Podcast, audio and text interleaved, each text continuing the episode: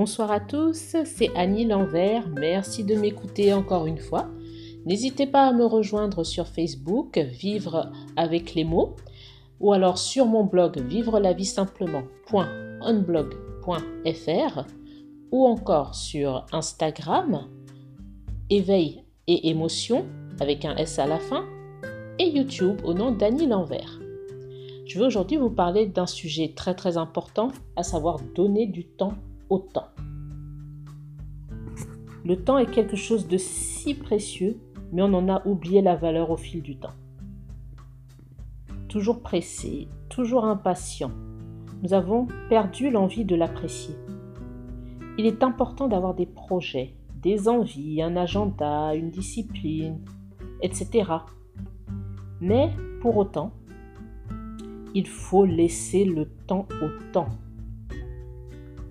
Quels que soient nos rêves, savoir être patient et se laisser le temps de progresser, s'améliorer, grandir, apprendre de ses erreurs et donc de la vie avant de réaliser nos projets est indispensable. Il faut prendre le temps. On est souvent dépité et l'on baisse trop souvent les bras, trop rapidement. Pourtant, le temps est synonyme d'excellence pour celui qui se donne les moyens de réussir. En amour, le temps est d'or.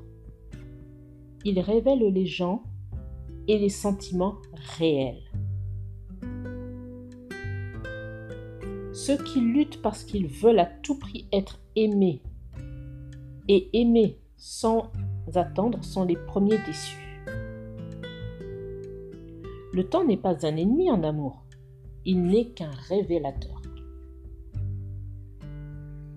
En ce qui nous concerne, le temps nous révèle à nous-mêmes. Le corps vieillit, mais notre âme ne fait qu'apparaître un petit peu plus à nos yeux, chaque jour. On s'apprend soi-même avec le temps. Le temps est ce qui nous permet de profiter de la vie. N'en faisons pas un ennemi, mais un grand ami sincère.